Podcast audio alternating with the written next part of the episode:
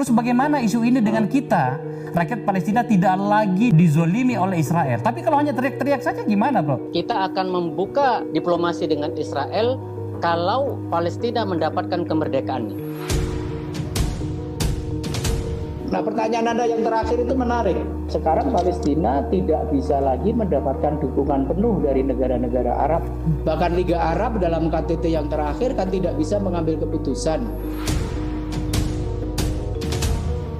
Mimpi saya sekarang ini tinggal satu saja, yaitu Palestina merdeka dan yeah. saya bisa menari-nari di tengah-tengah pohon-pohon yeah. zaitun di Palestina.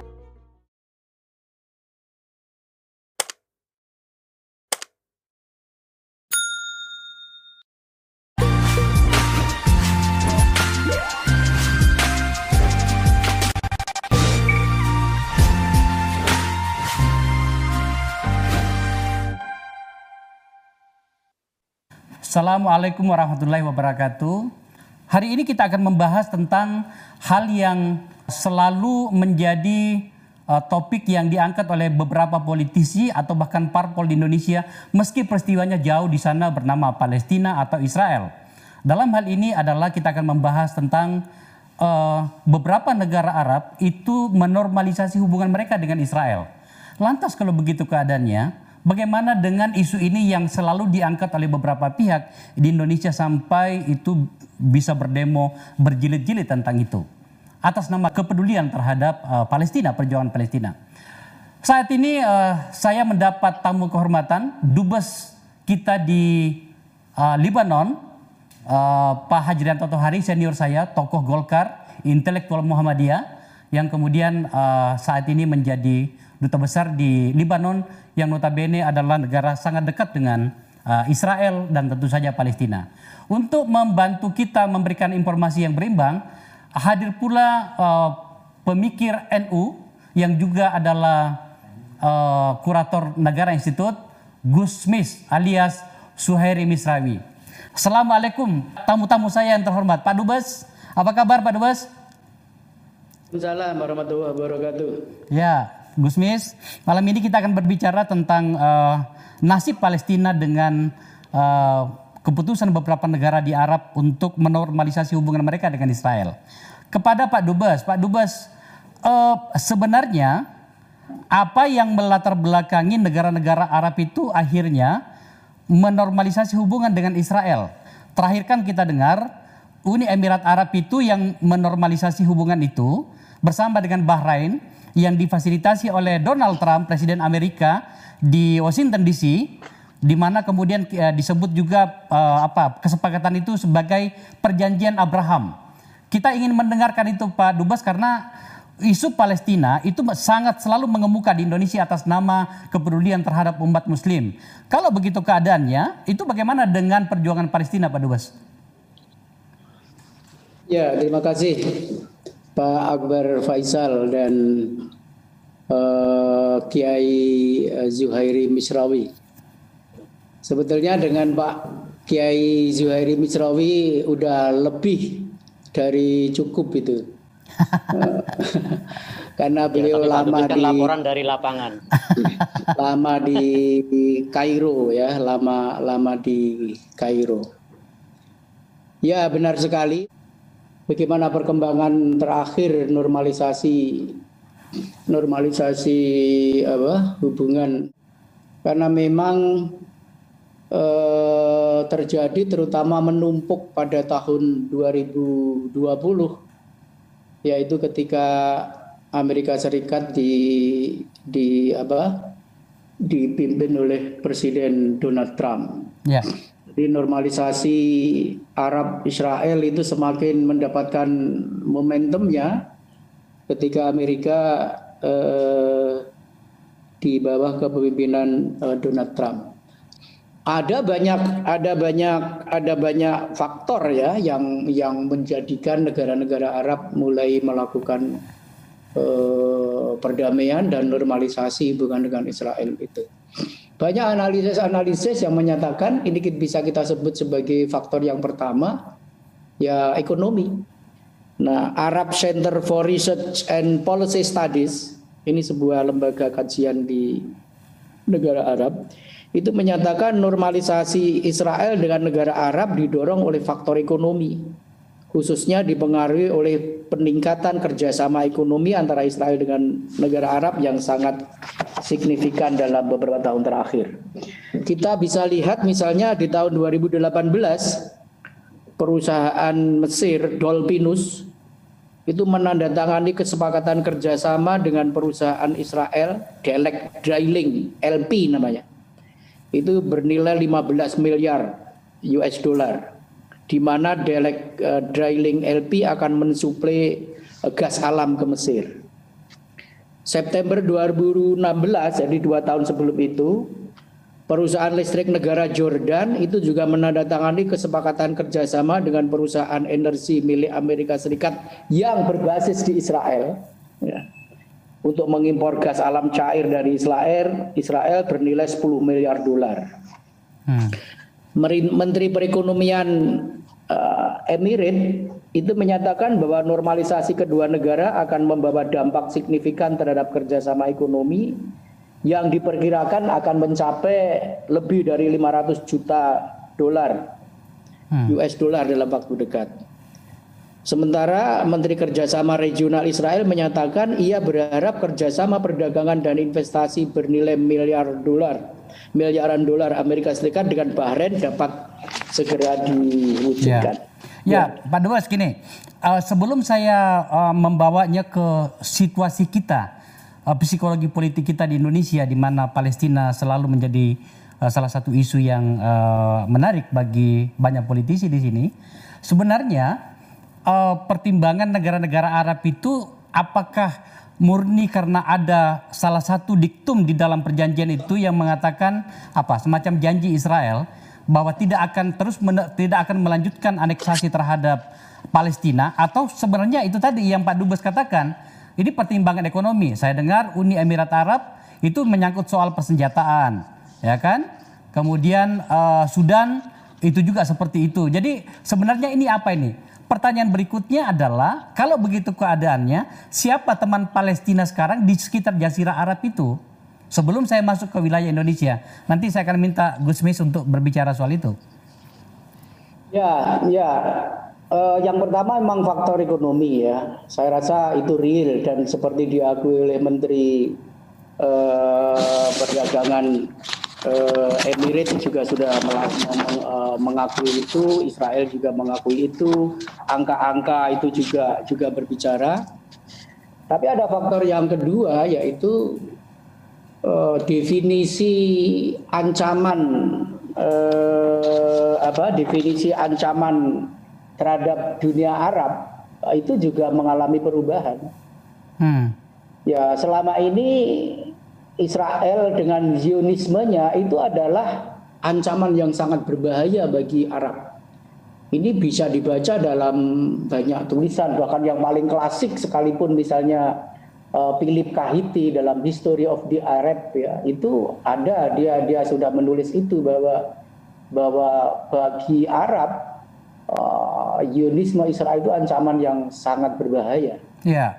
Tapi pada tahun-tahun berakhir ini ancaman terhadap Arab akan mengalami pergeseran, yaitu Iran. Ya. Hmm. Jadi jadi Iran ya didefinisikan oleh Arab sebagai ancaman baru yang bahkan lebih berbahaya daripada Israel. itu dia. Ya, lihat saja misalnya Qatar. Qatar itu dihukum oleh aliansi eh, empat negara Arab Teluk ya tiga negara Arab Teluk plus Mesir itu karena salah satunya adalah anggapan terlalu dekat dengan Iran. Hmm. Ya terlalu dekat dengan Iran sehingga dalam bahasa komunikasi politik internasional berdekatan dengan Iran itu didefinisikan sebagai apa berdekatan dengan terorisme hmm. uh, gitu kan. Uh, dan itu ya nyata sekali mau ketakutan terhadap Iran itu luar biasa. Ya mungkin dimulai dari sejak perang eh, tahun 80 antara Irak dengan Iran ketika Irak dipimpin oleh Saddam Hussein. Itu kan seluruh kekuatan Arab berada di belakang eh, Irak. Toh itu mengalami keteteran padahal waktu itu kita tahu perkembangan uh, industri persenjataan di Iran juga masih sangat terbatas. Itu baru awal-awal setelah revolusi 79 ya. Iya.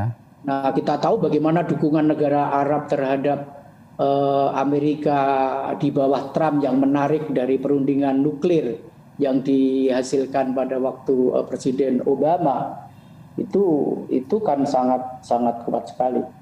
Hmm. Ya bayangkan Qatar itu pesawat uh, di embargo pesawatnya tidak boleh bahkan pesawat reguler mereka tidak boleh uh, ber apa uh, uh, mendarat di bandara-bandara negara Arab tersebut. Ya bahkan melewati udara saja tidak boleh sehingga kalau kita ke Beirut dari Indonesia naik Qatar itu mendarat di Doha transit lalu ganti pesawat. Itu mestinya dua jam tidak ada itu sudah mendarat di Beirut. Hmm. tetapi itu melewati wilayah udaranya Arab Saudi. Tapi karena tidak boleh dia memutar kan lewat apa itu uh, lewat teluk lewat teluk Arab. Uh, bahkan kadang-kadang di atas daratan melewati atas wilayah udaranya Iran, terus ke utara masuk wilayah Turki, belok ke kiri beberapa waktu, kemudian baru belok ke kiri lagi, mutar balik untuk masuk ke Beirut. Sehingga waktunya bisa hampir 4 jam. Wah, gila ya. Nah, sementara ya. dengan dengan dengan dengan Abraham Accord maka kemudian uh, perdamaian dengan apa normalisasi dengan uh, uh, uh, uh, dengan Emirat maka pesawat dari Tel Aviv langsung ke Dubai lewat daratan wilayah udara negara Arab itu. Itu dia. Uh-huh. Ya, tapi sekarang udah mau berdamai ini. Kemarin KTT GCC, KTT negara-negara Arab Teluk sudah mulai normalisasi lagi hubungan empat negara dengan Qatar. Mungkin itu juga ada pengaruhnya dengan perubahan konstelasi politik di Amerika.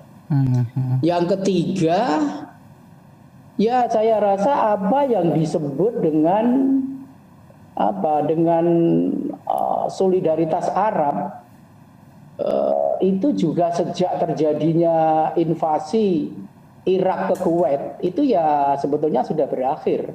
Hmm. Karena sebetulnya ketika Eh, kan Liga Arab itu dibentuk untuk menghindari peperangan atau konflik eh, bersenjata antar negara Arab. Hmm.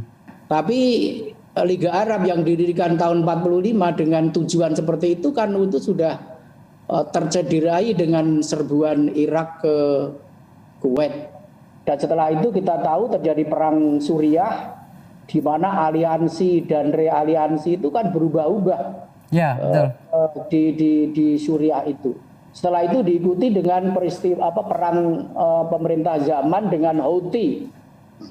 Kemudian setelah itu Libya. Wah, itu Libya itu lebih seru lagi karena di di Libya ini uh, apa uh, Turki juga bermain. Uh, ya sehingga praktis apa yang disebut dengan solidaritas Arab itu ya rapuh sekali Bahkan Liga Arab dalam KTT yang terakhir kan tidak bisa mengambil keputusan terhadap usulan Palestina untuk mengecam normalisasi tersebut. Hmm, nah, kita hmm. tahu eh, padahal Liga Arab itu memiliki inisiatif damai yang namanya inisiatif Arab yang diadopsi dari usulan uh, Arab Saudi. Jadi Arab Saudi tahun 2002 itu mengajukan uh, Arab Inisiatif, uh, Arab Peace Inisiatif. Itu bagus juga itu. Hmm. Tapi kan ditolak secara kategoris oleh uh, Israel. Padahal itu diadopsi oleh Liga Arab tahun 2007. Walhasil hmm. itu kuat kuat kuat banget itu, tapi disepelekan saja oleh Israel dan oleh oleh Amerika. Itu ketika usulannya itu gak dipedulikan, ini ada usulan dari Amerika hmm. Itu yang sangat isinya itu ya sangat ini pada Palestina ya. Yeah. Itu malah malah ada banyak di antara mereka yang mendukung. Nah, pertanyaan Anda yang terakhir itu menarik. Ya, sekarang terus Palestina itu dengan siapa? Ya, sekarang Palestina tidak bisa lagi mendapatkan dukungan penuh dari negara-negara Arab. Ya, setidak-tidaknya eh, apa yang didefinisikan sebagai musuh Palestina yaitu Israel itu tidak lagi dipandang dan didefinisikan sebagai musuh Ya, oleh itu dia. sebagian negara-negara Arab yang penting. Itu dia, itu dia. Nah, makanya jadi Pak Dubes eh, kita akan eh, apa namanya mempertemukan nanti antara kondisi di sana di Arab dengan Indonesia. Saya ke Gus Mis. Gus Mis, ada dua pertanyaan sebenarnya Gus. Yang pertama, ini sedikit agak berbau eh, wilayah diplomasi internasional kita menyangkut ini ya.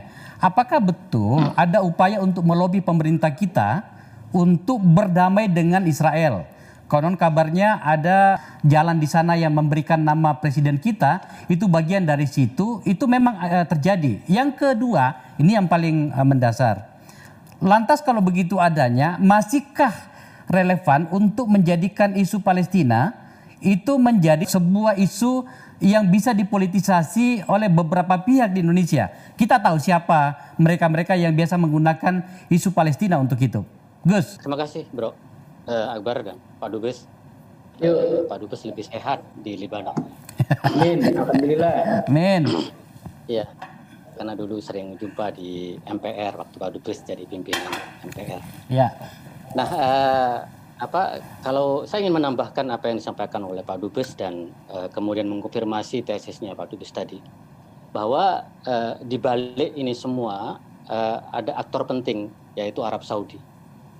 Bahwa eh, Arab Saudi ingin mengukuhkan eh, kekuasaannya di Timur Tengah sebagai pro- salah satu proksi Amerika, Amerika Serikat dan sekutunya di Timur Tengah. Jadi eh, dari Saudi kemudian eh, Pak Dubes tadi menyampaikan yaitu eh, Uni Emirat Arab yang tadi Bro eh, Akbar mengatakan ada beberapa eh, eh, proses-proses yang dilakukan oleh eh, kedua negara ini.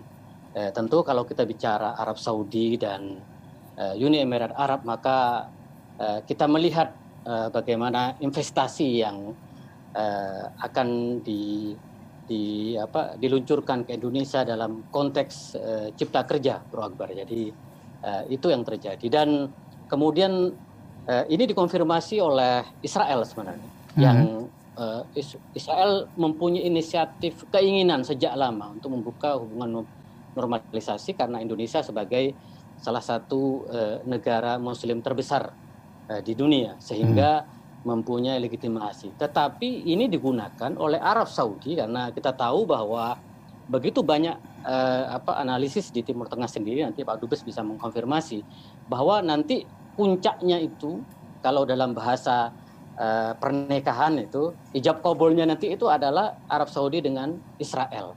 hmm. Nah, eh, maka eh, eh, kita melihat bahwa beberapa rencana misalnya investasi yang akan ditawarkan ke Indonesia sekitar eh, sekitar 80 triliun Bro Akbar itu eh, kalau kita berdamai dengan Israel. dengan, apa, eh, Israel. Ya, jadi memang eh, tetapi eh, konteks politik di dalam negeri memang sangat tidak dimungkinkan karena pembukaan undang-undang dasar kita, sejarah konferensi Asia Afrika, konferensi negara muslim Asia Afrika yang paling berat Bro Akbar pasti tahu 2014 janji Presiden Jokowi Mhm. di Cemara Bro. Ya, ya. janji Presiden Jokowi itu harus bersama dengan eh, apa mendukung kemerdekaan Palestina dan menentang penjajahan Israel. Jadi eh, terjadi saya mendengar telah terjadi lobby-lobby yang eh, sangat tinggi Mhm. tetapi kemudian eh, Presiden Jokowi mengambil sikap untuk menolak tawaran eh, yang begitu besar eh, 80 triliun yang dijanjikan untuk Indonesia. Itu dari Dan, mana itu 80 eh, triliun kemudian, itu, Bro? eh, 80 triliun itu gabungan Amerika, Uni Emirat Arab dan Arab Saudi, bro. Oke. Nanti juga eh, pasti Israel eh, itu itu apa mahar yang dijanjikan untuk kerjasama eh, apa eh, dengan kita. Nah, eh, pertanyaan yang kedua, apakah eh, eh, ini relevan eh, eh, berbicara konteks Palestina? Tentu bagi kita sangat relevan tadi, sangat relevan, bro, karena eh, kita mempunyai undang-undang dasar, lalu kemudian kita mempunyai sejarah sejak Bung Karno Afrika dan janji politik presiden, bro. Mhm. Sebab itu dokumennya masih ada, Bro pasti tahu itu. Hmm. Dan eh, ini tentu eh, apa eh, kemudian mengunci uh, berbagai peluang-peluang yang uh, tadi uh, Pak Dubes menjelaskan uh, secara ekonomi mungkin uh, Pak Dubes sudah menjelaskan memang memang baik karena nah kenapa kemudian negara-negara Timur Tengah itu tadi itu tadi uh, Pak Dubes mengatakan yang pertama, yang kedua Pak Dubes slide-nya tentang Iran, memang mereka ingin mengisolasi Iran dalam pergaulan uh, geopolitik Timur Tengah. Tetapi ada satu lagi sebenarnya yang menurut saya juga penting, yaitu adalah rezim-rezim uh, monarki di Timur Tengah itu ketakutan dengan perkembangan dunia digital. Bayangkan hmm. kalau di negara di Arab Saudi, Uni Emirat Arab ada model Akbar Faisal unsensor misalnya. itu mengancam rezim-rezim monarki, Bro. Oh iya, iya, iya. Mereka maka maka ya kenapa mereka ingin bekerja sama dengan Israel? Karena Israel punya artificial intelligence yang yeah. bisa yeah, yeah, yeah. sewaktu-waktu men-take down media sosial. Bagaimana, Bro? Tiba-tiba ketika ada kasus-kasus yang korupsi lah, pembunuhan yang dilakukan oleh rezim-rezim, itu akan muncul akun-akun di Twitter yang mendukung rezim, Bro. Hmm. Kita nggak hmm, hmm. tahu, tiba-tiba akun-akun yang selama ini anti pemerintah atau hmm. akun-akun uh, tokoh-tokoh tiba-tiba muncul mereka mendukung rezim monarki. Jadi hmm eh, negara rezim-rezim monarki sadar betul mereka tidak bisa menghadapi perkembangan eh, artificial intelligence dan eh, dunia digital yang sangat luar biasa sementara teknologi digital yang paling canggih di dunia saya kira bukan hanya di Timur Tengah itu dimiliki oleh Israel. Ya, ya. Ada banyak faktor dan tentu eh, saya melihat eh, di pihak Israel kecewa karena Indonesia menolak. Lalu kemudian tetapi eh, keputusan Indonesia disambut baik oleh Palestina. Karena ya. bagi mereka ini ada nyawa baru. Nya, nyawanya hampir habis. Gus, gini, pertanyaannya kan begini. Oke okay lah, kita adalah sa saudara, sahabat sejati uh, Palestina. Tetapi pertama faktor jarak, kita terlalu jauh. Yang kedua kepentingan langsung tidak ada. Kalau hanya semata-mata semangat saja itu tidak cukup signifikan. Lawang di Arab sendiri kok dia ditinggalkan gitu. So bagaimana kira-kira uh, masa depan perjuangan Palestina yang mau tidak mau anda tadi sudah menyebutkan ini ada sudah sampai pada janji presiden segala macam. Bagaimana itu masih bisa disepakati ke depannya ketika Arab sendiri sudah meninggalkan Palestina? Jadi begini, setelah Trump ini kocok ulang, Bro. Oke. Okay. Karena ini ini perka kawin paksa. Kawin paksa yang diinisiasi oleh Jared Kushner. Nah, setelah Trump setelah Joe akan terjadi satu perubahan. Karena kenapa? Kelemahan dari normalisasi tadi itu itu tidak melibatkan Palestina. Palestina dianggap oleh Israel tidak ada. Nah, skenario yang ingin dibangun oleh oleh Biden, eh, saya besok menulis di detik eh, tema ini, yaitu skenario di mana Palestina harus dilibatkan dalam proses-proses politik yang terjadi di Timur Tengah. Nah sekarang kan sejak Trump berkuasa itu kebijakan Trump itu unilateral, sepihak. Hmm. Maka uh, uh, Joe Biden akan akan apa akan uh, me, mereformasi, memperbaiki dengan melibatkan uh, Palestina uh, sebagai pihak yang yang juga harus didengarkan pendapatnya termasuk masa depan two state solution solusi eh, apa damai dua negara di Timur Tengah. Kalau kemudian ternyata eh, betul-betul janji Israel tidak akan melanjutkan aneksasi di wilayah-wilayah eh, Palestina dan kemudian eh, lobby-lobby para pihak untuk meyakinkan kita bahwa Israel sudah sampai di situ saja, apakah ada kemungkinan menurut Anda perubahan kebijakan luar negeri kita menyangkut isu ini? Tidak mungkin, tidak ada celah begini. Karena kalau kita melihat peta politik di Israel juga, peta politik di Israel sekarang dikuasai oleh sayap kanan, fundamentalis, mm-hmm. partai sayap kanan Yahudi di Israel, yang di antara misi utamanya melanjutkan aneksasi di tepi barat. Jadi aneksasi di tepi barat itu menjadi kampanye politiknya uh, Netanyahu Eh, akan digelar pemilu dan sudah disepakati oleh Knesset Parlemen Israel bahwa prioritas utama itu adalah aneksasi pembangunan ilegal di tepi barat, bro.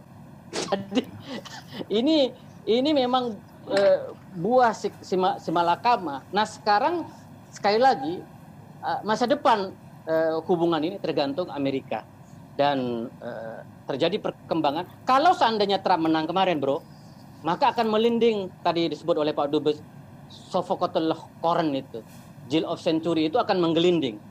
Tetapi kemudian ini terjadi perubahan, maka uh, kita akan lihat uh, kalau kita melihat uh, visi dari Partai Demokrat adalah visi uh, David, Pak Dubes. Jadi visi Bill Clinton, bagaimana two state solution, bagaimana perundingan kembali melibatkan pihak Palestina.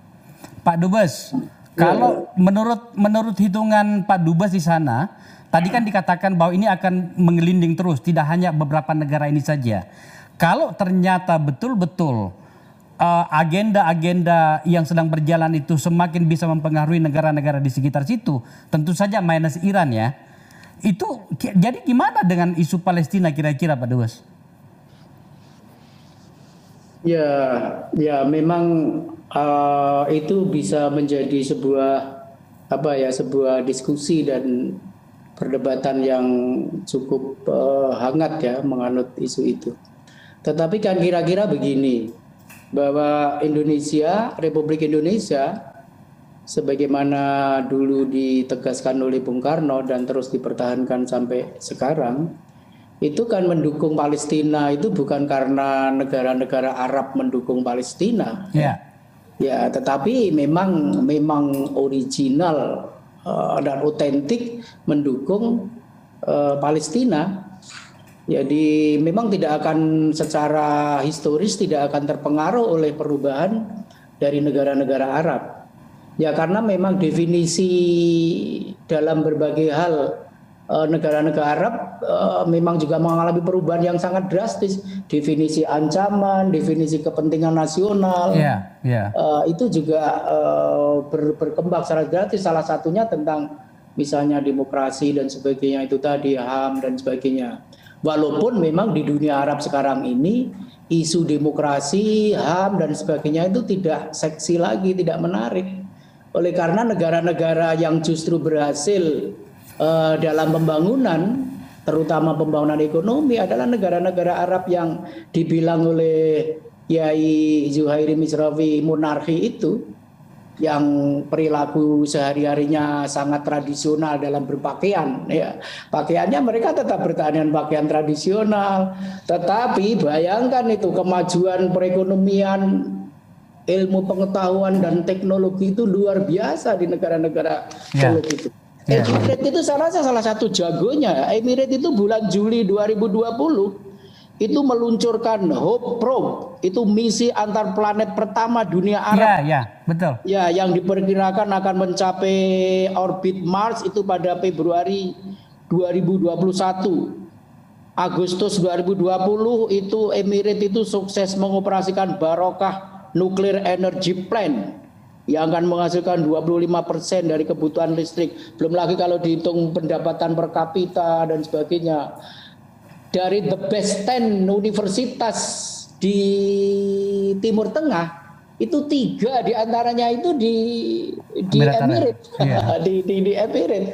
Wah itu luar biasa dan termasuk kemajuan di bidang pendidikan sampai uh, sudah mulai ada keluhan-keluhan dan kekhawatiran-kekhawatiran tentang semakin uh, terpinggirkannya bahasa Arab ya ya karena pendidikan yang berhasil itu membuat rakyat mereka itu cascisus itu ngomong ngomong Inggris itu yeah. ya ya itu dan itu luar biasa Ya. Uh, dan perlu diketahui MBZ, MBZ ini lulusan uh, Sunrise, uh, sekolah militer di Inggris.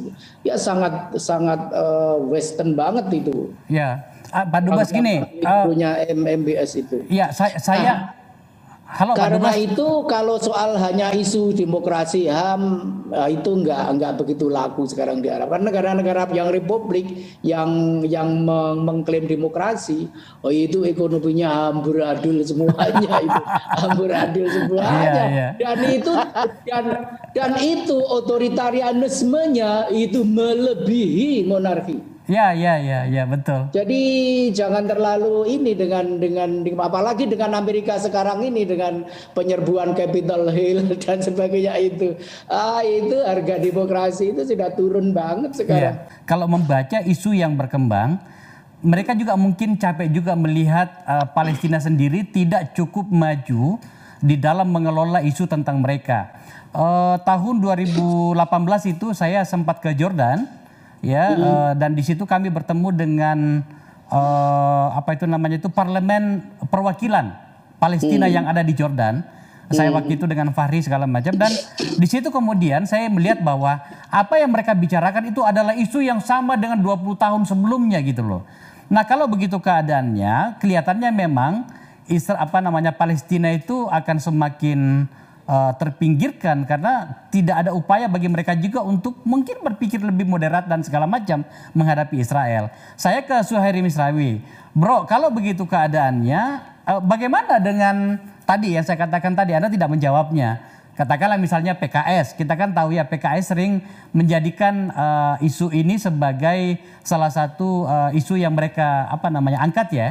Uh, bagaimana selanjutnya ketika itu tadi yang saya katakan negara-negara Arab malah semakin meninggalkan uh, Palestina? Ya, uh, apa selanjutnya kenapa kemudian dalam uh, lima tahun terakhir kita tidak melihat gelombang demo yang begitu besar seperti tahun-tahun sebelumnya. Karena uh, isu Palestina udah dihandle oleh pemerintah, dalam hal ini Presiden Jokowi sejak tahun 2014 itu, Bro. Hmm. Sehingga kemudian dan uh, Pak Jokowi di awal mengadakan konferensi Asia Afrika. Kalau Bro masih ingat. Lalu yeah. kemudian pidato-pidato Presiden Jokowi di uh, OKI, forum-forum OKI itu begitu keras terhadap Israel bahkan uh, kita sebagai anggota Dewan Keamanan PBB eh, sekarang isu yang kita usung juga isu Palestina. Jadi eh, situasi politik di Indonesia di dalam negeri yang begitu mereda dari kelompok-kelompok kanan kalau kita anggap kelompok-kelompok kanan atau ekstrim karena pemerintah dalam 50 terakhir mengambil alih peran itu. Eh, dan oleh karena itu memang sekarang kalau kita melihat di, di, di Timur Tengah uh, nanti Pak Dubes bisa menjelaskan bagaimana uh, tanggapan mereka terhadap kita.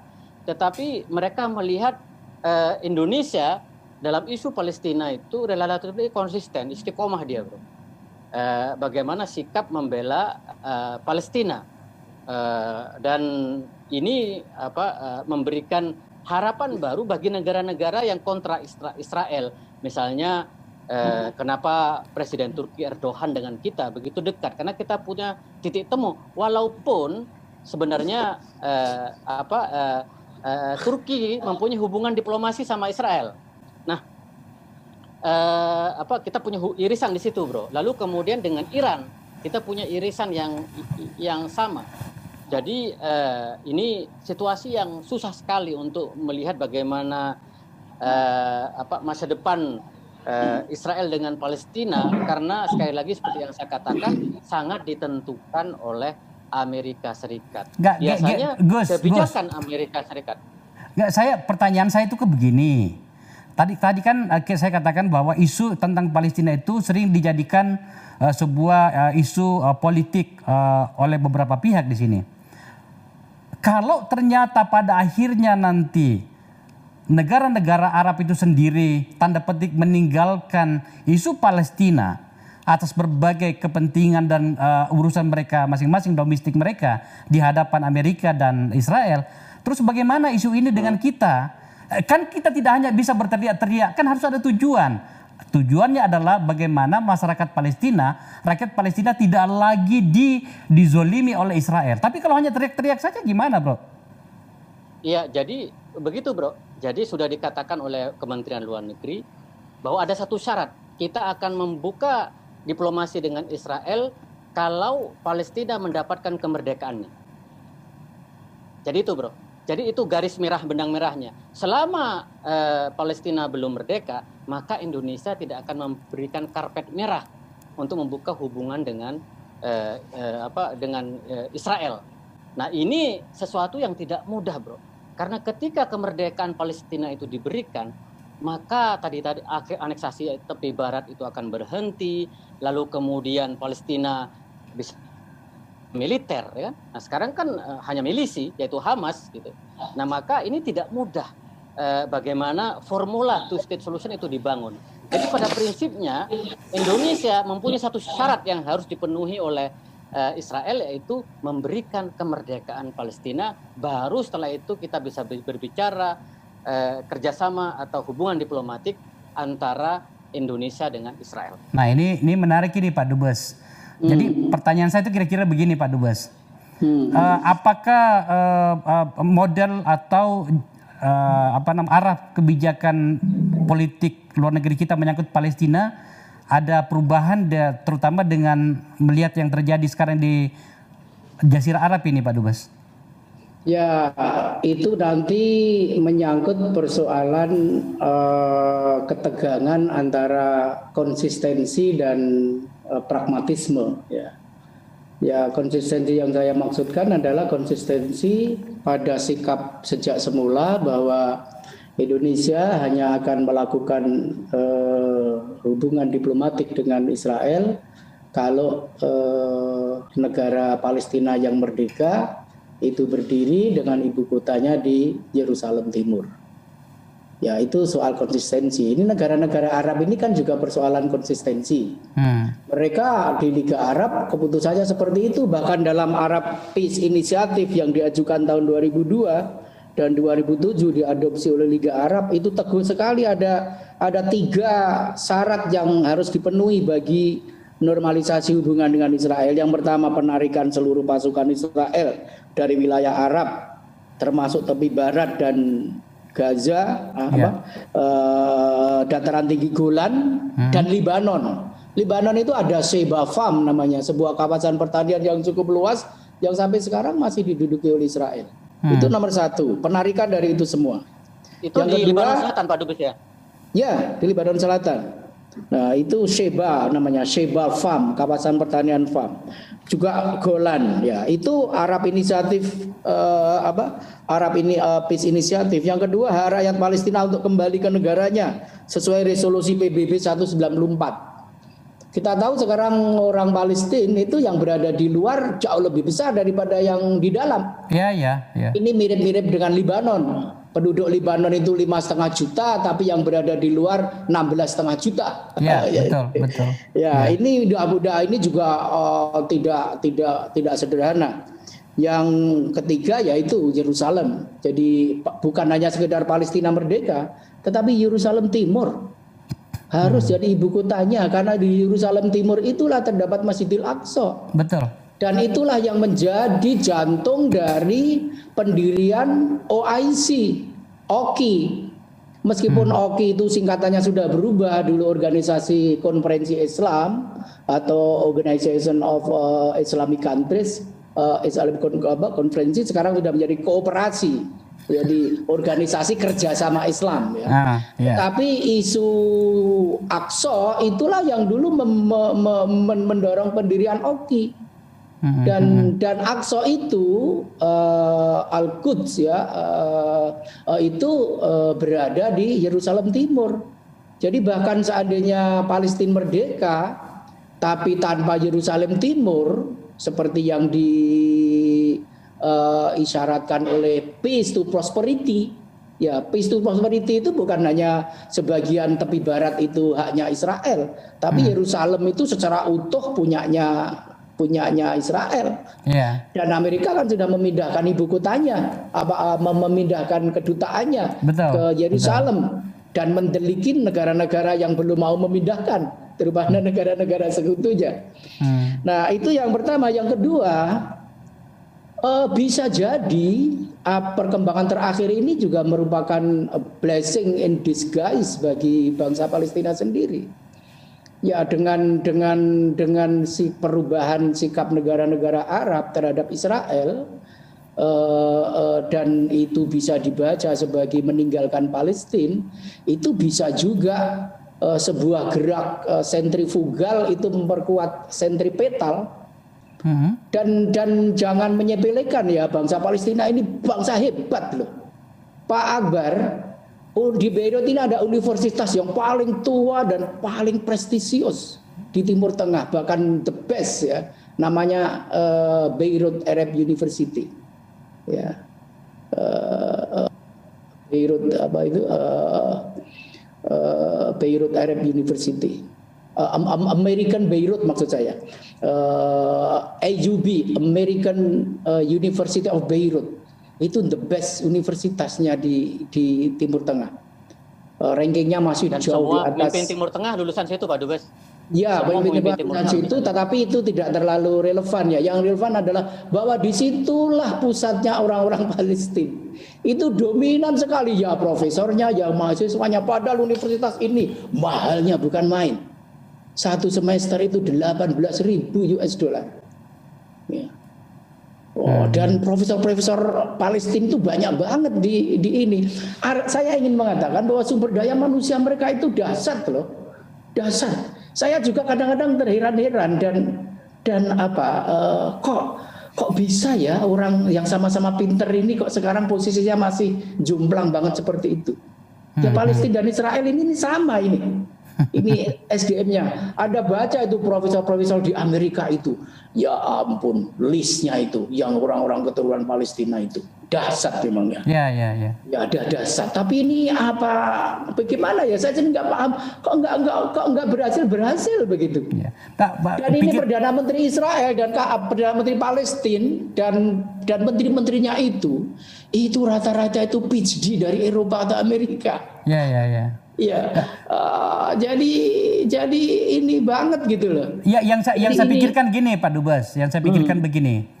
Eh, kalau melihat ya, saya tidak melihat ada ada ada peluang eh, ketenangan di Arab meskipun ada perjanjian ini Abraham eh, perjanjian Abraham ini selama Lebanon terutama Hezbollah masih berada pada posisi seperti hari ini kekuatan militer Iran juga masih semakin menguat sementara itu adalah musuh bebuyutan itu ya saya tidak melihat itu ada, akan ada pertemuan apa ujungnya maka kemudian eh, Palestina akan semakin menjadi bulan-bulanan sebab hanya dijadikan semacam isu antara saja. Ya, Lah, betul, betul, saya saya betul. akan saya akan kembali ke Indonesia. Kalau bisa begitu, bisa saya saya ingin menambahkan sedikit Bung Bung, Yeah. Bung Bung Bung Akbar. Jadi itu sama. Jadi Israel itu juga perdamaian itu luar biasa menjadi aspirasi yang paling utama. Dia juga tidak akan tentram tanpa ada perdamaian ini. Iya, iya, tentu Termasuk di dalamnya dengan dengan bangsa Palestina. Dan satu-satunya negara yang yang jumlah negara yang belum mengakui sangat besar itu kan sekarang itu Israel. Ya. Yang kedua, jika persoalan Palestina ini tidak bisa diselesaikan, ya ini memang menjadi aibnya modernisme. Iya, iya. Aibnya zaman yang dikatakan beradab ini, aibnya PBB luar biasa Betul, juga. betul, Nggak betul. bisa misalkan ini, ini cacat dunia beradab itu adalah persoalan Palestina. Dan karena itu memang Israel itu ibaratnya dengan harga berapapun perdamaian itu akan dia beli. Iya. Betul. Ya, tetapi asal aspirasi mereka eh, terhadap eh, tanah yang dijanjikan ini eh, itu eh, yang memang menjadi rohnya kan.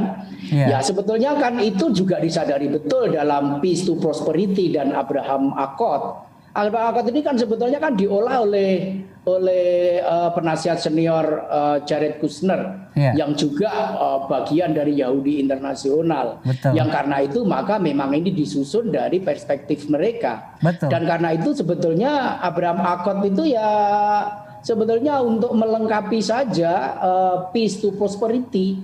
Jadi Hmm. untuk memperoleh sebuah apa ya? Kalau dalam ininya eh, Pierre Bourdieu itu apa? Memerlukan habitus ya, habitus baru Hmm. eh, agar ini memang diterima maka jadi Abraham Accord. Karena sebelum ada Abraham Accord konsep-konsep selama ini adalah konsep-konsep yang boleh dikatakan berakar pada uh, uh, Judeo-Christian civilization Iya. gitu. Yang itulah proyeknya namanya Israel. Walhasil ya ini bukan hanya sebuah perebutan sejengkal tanah ya, tetapi di situ ada dimensi yang sangat luas. Nah, Indonesia posisinya memang menjadikan isu itu sebagai jantung politik luar negeri. Betul. Eh, Menlu kita selalu mengatakan bahwa Palestina adalah jantungnya politik luar negeri Indonesia. Dan karena itu ya konsistensi itu penting sekali dan itu nampaknya dijaga betul oleh pemerintahan ini. Yeah. Bahwa kemudian isu ini digunakan oleh macam-macam kelompok, saya kok membacanya hanya hanya hanya hanya menyangkut soal motivasi.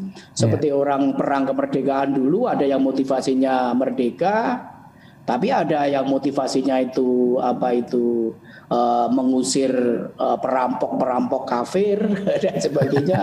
ya, ya motivasi bisa macam-macam, tapi tujuan akhirnya adalah yeah. adalah adalah kemerdekaan. Yeah. Karena saya melihat bahwa sikap negara-negara Barat, termasuk di dalam Amerika itu juga ada bias itu kok. Yeah. Ada ada bias kebudayaan, ada bias uh, uh, apa itu bias-bias yang lain lah. Saya menyebut umum saja itu ada bias-bias kebudayaan uh, itu nggak bisa di nggak bisa di nggak uh, bisa dinafikan. Iya. Maka dari itu kalau iming-iming ekonomi ya itu lebih kepada pragmatisme walaupun sangat penting.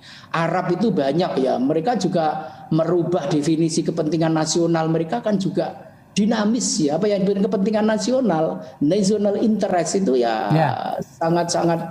di mana jangankan jangankan definisi uh, national interest bahkan definisi ancaman pun bisa itu kan dinamis saya rasa Indonesia ke depan juga akan akan apa itu uh, melihat berbagai perkembangan uh, geopolitik dan internasional. Oh ya makanya Pak Dubes. Jadi uh, apa namanya yang saya mau tanyakan ke Gus tadi itu adalah dengan situasi ini Gus, tadi uh, Pak Dubes sudah menjelaskannya dengan detail ya.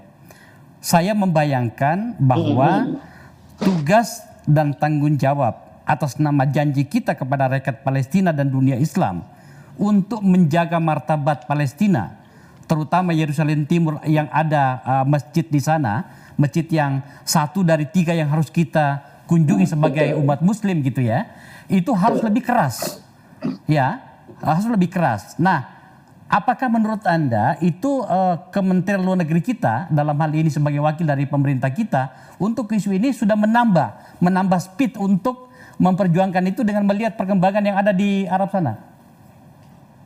Ya, eh, kebijakan luar negeri kita terkait dengan isu Palestina ini jelas, yaitu perdamaian dan mendorong two-state solution. Two-state solution itu artinya negara Israel sudah berdiri, negara Palestina belum. Maka hmm. yang kita perjuangkan di PBB, di OKI, Konferensi Asia Afrika, yaitu kemerdekaan Palestina. Sejauh ini konsisten pada level itu. Hmm. Itu menjadi garis besar dari kebijakan luar negeri kita terhadap Palestina. Okay. Tetapi sekali lagi kebijakan ini sangat dipengaruhi oleh eh, apa postur politik di dalam negeri Amerika. Okay. Ketika Trump berkuasa, eh, eh, one state solution hanya ada negara Palestina, tidak ada negara Israel. Mm-hmm. Nah, ketika Demokrat berkuasa, two state solution. Nah, ini tantangannya adalah ketika Joe Biden dilantik dan kemudian uh, dimulai lagi uh, perundingan-perundingan damai untuk two state solution itu. Nah, two, two, two state solution itu memang tidak mudah, Pak Dubes pasti tahu. Yaitu ketiga, ketika satu tempat yang kecil itu yang namanya Jerusalem itu menjadi ibu kota dua negara. Itu hmm. itu sangat tidak tidak tidak, tidak mungkin. Uh, pihak Israel mengatakan Jerusalem sebagai ibu kota Israel karena memang mereka melihat ada dimensi sejarah, ada tembok ratapan di situ tembok ratapan. di Yerusalemnya. Betul, di pihak kita ada Masjid Aqsa. Maka sebenarnya solusinya kalau Israel mau memindahkan ibu kotanya ke Tel Aviv dan kemudian Yerusalem itu e, ibu kotanya Palestina, itu mungkin akan ada titik cerah, Bro, di masa yang akan datang. Tapi kan itu Tapi ternyata sudah sudah sudah Israel, sudah tidak sudah mereka sudah pindahkan. Berarti kan sudah tertutup peluang itu kan? itu ya kita sebagai orang NU dan Muhammadiyah tidak kehilangan harapan. ini kan kita berbicara sisi optimisnya dulu. Uh. Jadi uh, kal kalau kemudian uh, apa uh, Israel mau mundur, jadi kembali Tel Aviv sebagai ibu kota, Yerusalem sebagai ibu kota Palestina itu kita bisa melangkah satu, bro. Baru setelah itu nanti mungkin ada pasukan perdamaian. Kenapa sampai saya bertanya seperti ini? Karena uh, apa informasi dan uh, pemberitaan tentang normalisasi hubungan beberapa negara Arab dengan Israel itu sudah mendunia, sudah mengemuka, tapi kita itu belum mengeluarkan sebuah sikap uh, terhadap itu. Katakanlah mungkin menyatakan kekecewaan kepada negara-negara yang seharusnya membantu Palestina, tapi kok malah meninggalkannya tanda petik ya. Itu yang saya maksud. Berarti kan pemerintah Indonesia harusnya menaikkan level permainan menghadapi isu ini. Tetapi kita belum melihatnya. Ataukah barangkali ada pertimbangan yang lain? Ada, gitu?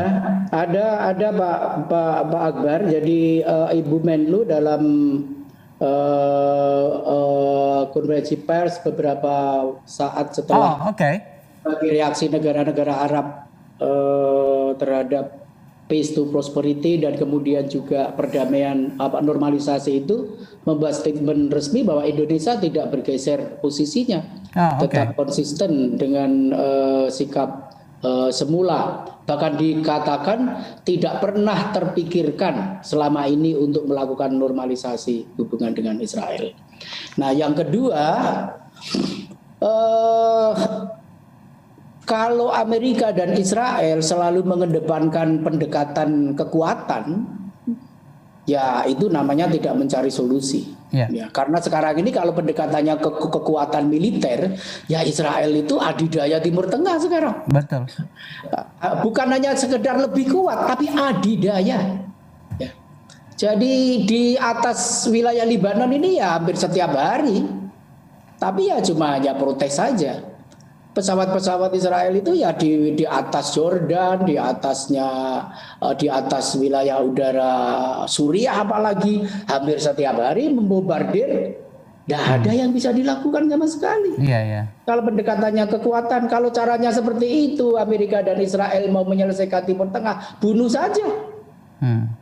Ya, dengan kekuatan yang kalian miliki, itu biar nanti jadi Hitler kedua atau Hitler ketiga. Kira-kira seperti itu. Yang ketiga, memang betul ini uh, sangat sangat apa ya kompleks ya. Kita tahu bahwa sejak PBB berdiri itu sudah 700 resolusi yang dikeluarkan oleh PBB baik oleh uh, Assembly maupun oleh uh, Security Council ya. Jadi dan tidak tahu berapa tumpuk kertas tentang uh, diskusi tentang persoalan Palestina itu. Ya berubah-ubah dari two state solution, maksudnya Israel dan Palestina, sampai pernah juga berubah menjadi three state solution, ya karena waktu itu Palestina pecah menjadi uh, tepi barat dan Gaza, Hamas dan Fatah yang sedemikian apa itu frontalnya perpecahannya itu dan dipisahkan oleh oh, tanah yang dikuasai oleh Israel sedemikian luas. Uh, jadi two state ke three state, lalu one state solution. Dan one state solution jangan lupa, Israel juga sangat menolak malah, malah nomor satu. Karena syarat bagi terjadinya one state solution adalah negara itu menjadi negara demokrasi. Nah sekarang ini bukan negara demokrasi dalam pengertian yang wajar, tapi demokrasi yang sektarian itu hmm. adalah negara Yahudi. Eh, jadi Israel itu negara Yahudi. Memang demokrasi, demokrasi untuk orang-orang Yahudi gitu. gitu. Ya, uh, ini yang kalau syaratnya menjadi one state solution itu dua ini tidak ada lagi. Tinggal yang ada warga negara Israel. Hmm, hmm, itu juga hmm. Israel nggak mau, apalagi yang garis keras. Loh, aspirasi one state solution itu juga kuat loh di kalangan orang-orang Palestina. Iya. Apalagi yeah. yang mereka pendidikannya tinggi. Betul yang mereka itu merasa kami confident untuk untuk hidup berdampingan sama ya. Yeah. orang-orang seperti Joseph Saab uh, doktor dari Columbia University yang sekarang ini dianggap sebagai pelanjut dari Edward Said tapi dia bolak-balik sering kembali Palestina. Itu luar biasa. Dan itu tanpa tedeng aling-aling menyebut negara Israel itu adalah apartheid Ya, ya, ya. Bukannya penjajah itu Betul. apartheid seperti Afrika Selatan. Isu itu dia bahkan, tantang untuk untuk one state solution. Bahkan ada nah. ada orang Israel yang meminta keluarga negaraan Yahudinya dicabut itu karena kecewa ya, betul, melihat itu. Betul. Itu. Betul. Nah, makanya jadi, jadi memang ini jadi jadi two state, three state, one state lama-lama uh, two state solution, three state solution, one state solution lama-lama bisa no solution. Resolution. ya. ya.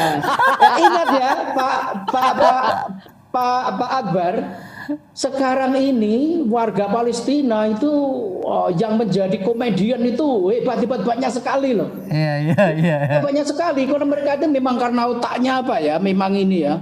Itu salah eh, beberapa komedian Amerika Serikat yang keturunan Palestina yang sekarang uh, menjadi pengungsi di sana itu itu dasar dan pintar-pintar sekali.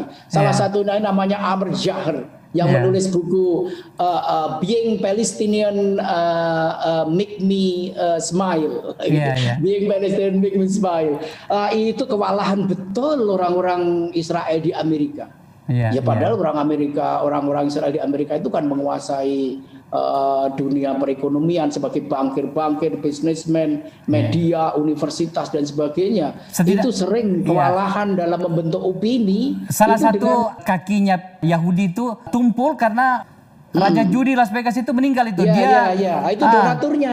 Dia penyumbang ya. kebudayaan uh, Yahudi terbesar itu gitu ya. Betul, nah, betul. makanya begini uh, Pak Dubes dan Gus Isu ini kita angkat karena uh, kita pengen tahu kan uh, kita warga muslimnya terbesar di dunia dan kepedulian kita terhadap uh, masyarakat Palestina yang tidak pernah berubah sejak pemerintahan Indonesia terbentuk.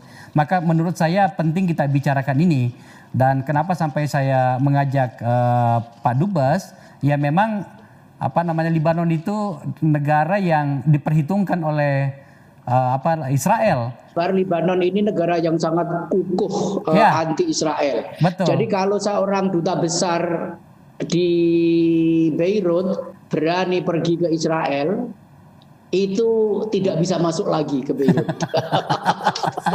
saya saya kan pernah ke sana, Bang. Saya pernah ya, ke ya. Libanon ya, itu. Ya. Waktu itu Jadi, saya sangat ingin betul. bisa bertemu dengan Hasan Nasrallah nah, gitu ya. Hasan Nasrallah. Tapi sebetulnya Hasan Nasrallah tidak istimewa dalam hal anti Israelnya. Di sini saya beberapa kali datang di acara di gereja, baik melihat konser maupun uh, beberapa seremoni uh, yang lainnya itu uh, uh, uh, uh, apa uh, dari kalangan Kristen pun itu kokohnya bukan main. Bahkan di sela-sela acara yang tidak ada hubungannya dengan dengan apa dengan dengan apa dengan acara tentang Israel tentang Palestina tetap aja mereka menyisip-nyisipkan itu. Misalnya mimpi saya sekarang ini tinggal satu saja yaitu Palestina merdeka dan yeah. saya bisa menari-nari di tengah-tengah pohon-pohon yeah. zaitun di Palestina. itu anu, itu Pak Dubas, itu adalah mimpi Kristen Maronit di sana gitu oh, ya. Oh iya, betul. Jadi ah. mereka itu bilang kami bersumpah tidak akan menginjak Palestina selama masih dikuasai oleh Israel dan kami mimpi saya itu adalah Palestina merdeka dan saya bisa bernyanyi-nyanyi di antara uh, pohon-pohon zaitun di Palestina. Luar biasa, luar biasa. Semoga semoga saja ya, apa jadi, namanya uh, enggak hanya Hasan Nasrullah itu. ya, ya. Hasan Nasrullah menurut saya bisa jadi retorika saja juga bisa. ya, semoga saja uh, perjuangan masyarakat uh, Palestina uh, apa namanya bisa kita lanjutkan seperti apa adanya ya Gus ya. Saya tentu saja sangat berterima kasih Pak Dubas menyempatkan waktu. Di sana jam berapa Pak Dubas? Sekarang jam setengah dua. Ya, ya setengah dua. Ini setengah dua, hampir hampir setengah dua. Iya. Sementara uh, Suheri sendiri uh, sangat produktif akhir-akhir ini menyangkut oh, dengan ya, Timur Tengah. Ya, ya. penulis yang prolifik dia. Iya iya ya. Sangat sangat produktif. Ikut Pak Dubes. Iya. Ya, saya berharap dia menyusul saya untuk menggantikan saya di sini. Udah, Pak Dubes sudah tahu kalau dia jadi komisaris ya? Wah, jangan komisaris lah, terlalu pragmatis komisaris itu. terlalu pragmatis itu. Saya berharap uh, Kiai Zuli jadi dubes di salah satu negara Arab. Baik, Bapak-bapak terima kasih banyak ya. Libanon ya. menarik. Iya, Libanon, menarik. Iya. Baik. Uh, pemirsa betapa uh, seru pembicaraannya karena ini menyangkut dengan uh, apa janji perjuangan kita terhadap penderitaan masyarakat Palestina. Mari kita berdoa agar kemudian masyarakat Palestina uh, tetap kuat uh, menghadapi uh, saya sebutnya cobaan ya, cobaan politik dan pemerintah kita tetap disiplin dengan apa yang sudah kita perjuangkan sejak awal. Kita bela masyarakat Palestina karena itu adalah saudara kita. Terima kasih telah menyaksikan uh, Akbar Faisal Unsensor. Terima kasih sekali lagi. Wabillahi taufiq wal hidayah. Assalamualaikum warahmatullahi wabarakatuh. Waalaikumsalam warahmatullahi wabarakatuh.